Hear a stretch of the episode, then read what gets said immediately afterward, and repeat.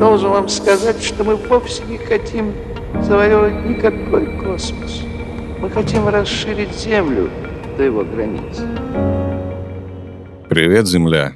На связи студия подкастов Red Barn. Это еженедельные новости науки и космоса.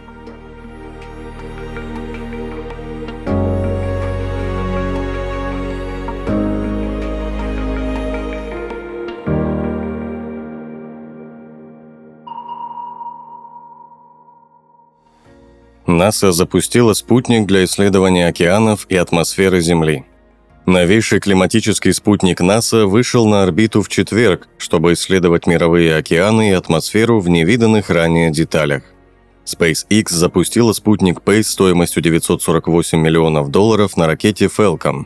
Спутник потратит не менее трех лет на изучение атмосферы и океанов с высоты 676 километров – он будет ежедневно сканировать земной шар с помощью двух научных приборов. Третий прибор будет проводить ежемесячные измерения. Наблюдения помогут ученым улучшить прогнозы ураганов и других суровых погодных условий, детализировать изменения на Земле по мере повышения температуры и лучше прогнозировать, когда произойдет вредное цветение водорослей. У НАСА уже есть на орбите более двух десятков спутников и приборов для наблюдения за Землей. Но Пейс должен дать представление о том, как атмосферные аэрозоли, такие как загрязняющие вещества и вулканический пепел и морская флора и фауна, такая как водоросли и планктон, взаимодействуют друг с другом. Пейс – это самая продвинутая миссия, когда-либо запущенная для изучения биологии океана. Современные спутники наблюдения за Землей могут видеть в 7 или 8 цветах. Пейс будет видеть в 200 цветах – что позволит ученым идентифицировать виды водорослей в море и типы частиц в воздухе. Ученые ожидают, что начнут получать данные через месяц или два.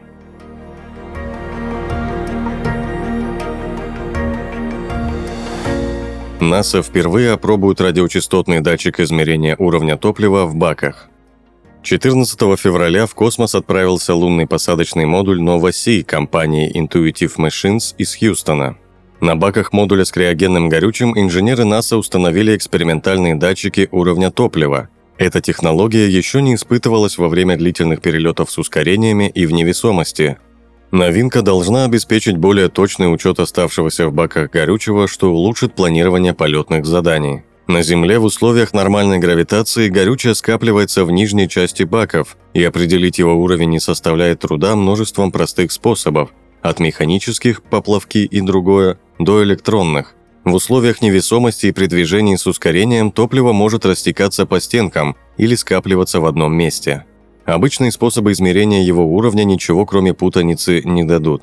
Поэтому в НАСА создали радиочастотный датчик измерения массы топлива.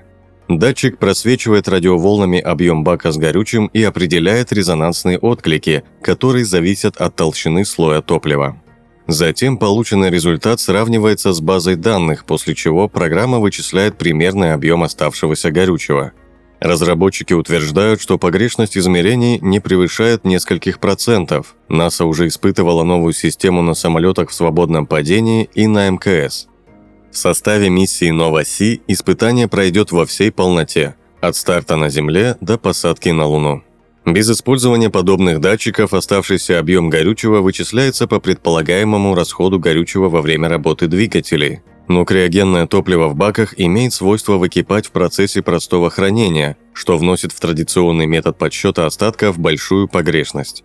Для полетов к Луне это по большому счету не имеет особого значения, хотя японскому модулю iSpace Hakuta R, похоже, как раз не хватило горючего для посадки на спутник. Но если говорить о полетах вглубь Солнечной системы, то знание точных запасов топлива поможет намного лучше спланировать миссию.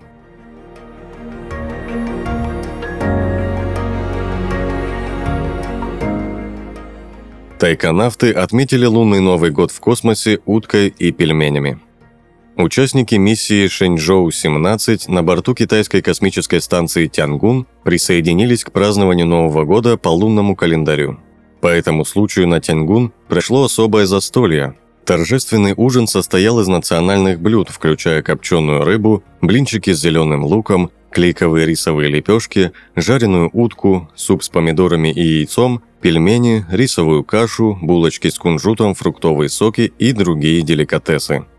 Экипаж Шэньчжоу-17 вернется на Землю только в апреле 2024 года, поэтому космическая трапеза была призвана несколько компенсировать отсутствие возможности провести праздник в кругу семьи. Миссия состоит из трех человек – командира Тана Хунбо, а также тайконавтов Тана Шензе и Цзяна Синлинь. В 2024 году Новый год по восточному календарю наступил 10 февраля. Традиционно лунный Новый год начинается со второго новолуния после зимнего солнцестояния, то есть выпадает на период с 21 января по 20 февраля. Торжества продлятся 15 дней и закончатся в следующее полнолуние, которое наступит 24 февраля.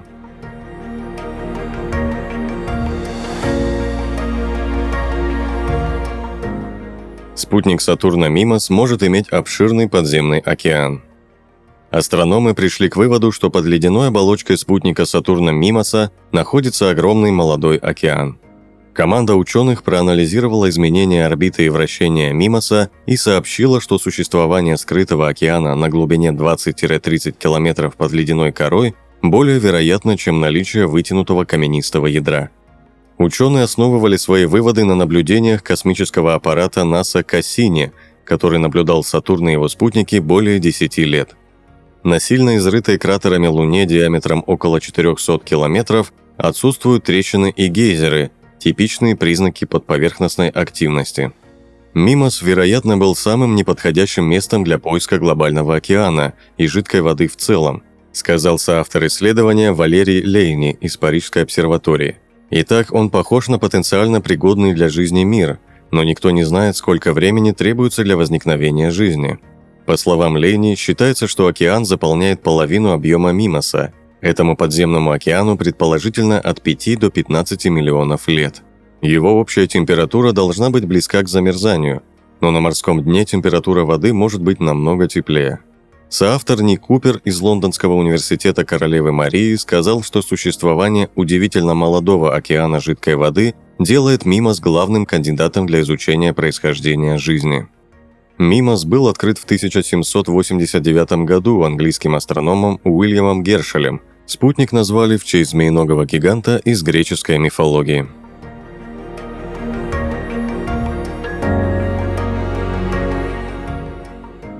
Новый скафандр для американских астронавтов испытали в условиях микрогравитации – Компания Collins Aerospace, занимающаяся разработкой скафандров, пригодных для использования в открытом космосе за пределами Международной космической станции, испытала свой новый продукт в условиях микрогравитации. Этот шаг является важным этапом на пути создания скафандра и подготовки его к использованию в реальных условиях. НАСА передала разработку скафандров в руки частных компаний в 2022 году. Одной из таких компаний стала Collins Aerospace, представители которой заявили, что им удалось создать более легкий и гибкий скафандр по сравнению с тем, что в настоящее время используют астронавты на МКС. Отмечается, что новый скафандр можно легко модифицировать в зависимости от назначения миссии, и он более универсален, чем действующие аналоги, в основе которых лежат созданные несколько десятилетий назад конструкции – Испытания скафандра проходили в специальном самолете, который выполнял серию маневров, поднимаясь вверх и резко снижаясь. За счет этого на борту имитировались условия невесомости, и разработчики смогли оценить, насколько подвижным остается человек в новом скафандре. В рамках следующего испытания скафандр Collins Aerospace поместят в вакуумную камеру для моделирования условий, близким к космическим –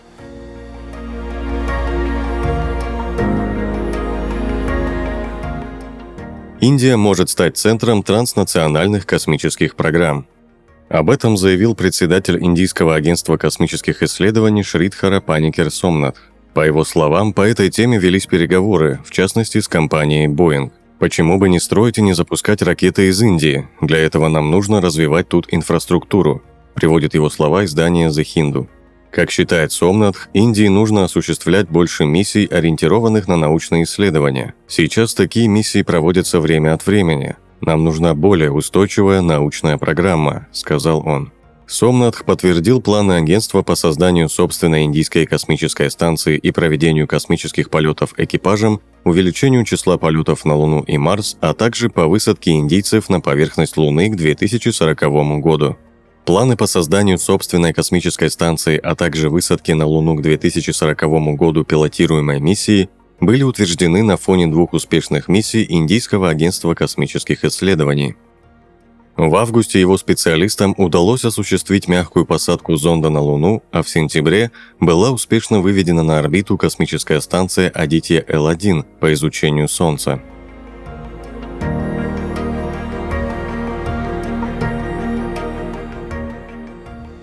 Вы прослушали новости науки и космоса. На связи была студия подкаста Фред Барн. Подписывайтесь на нас и помните, что информационная вселенная бесконечна.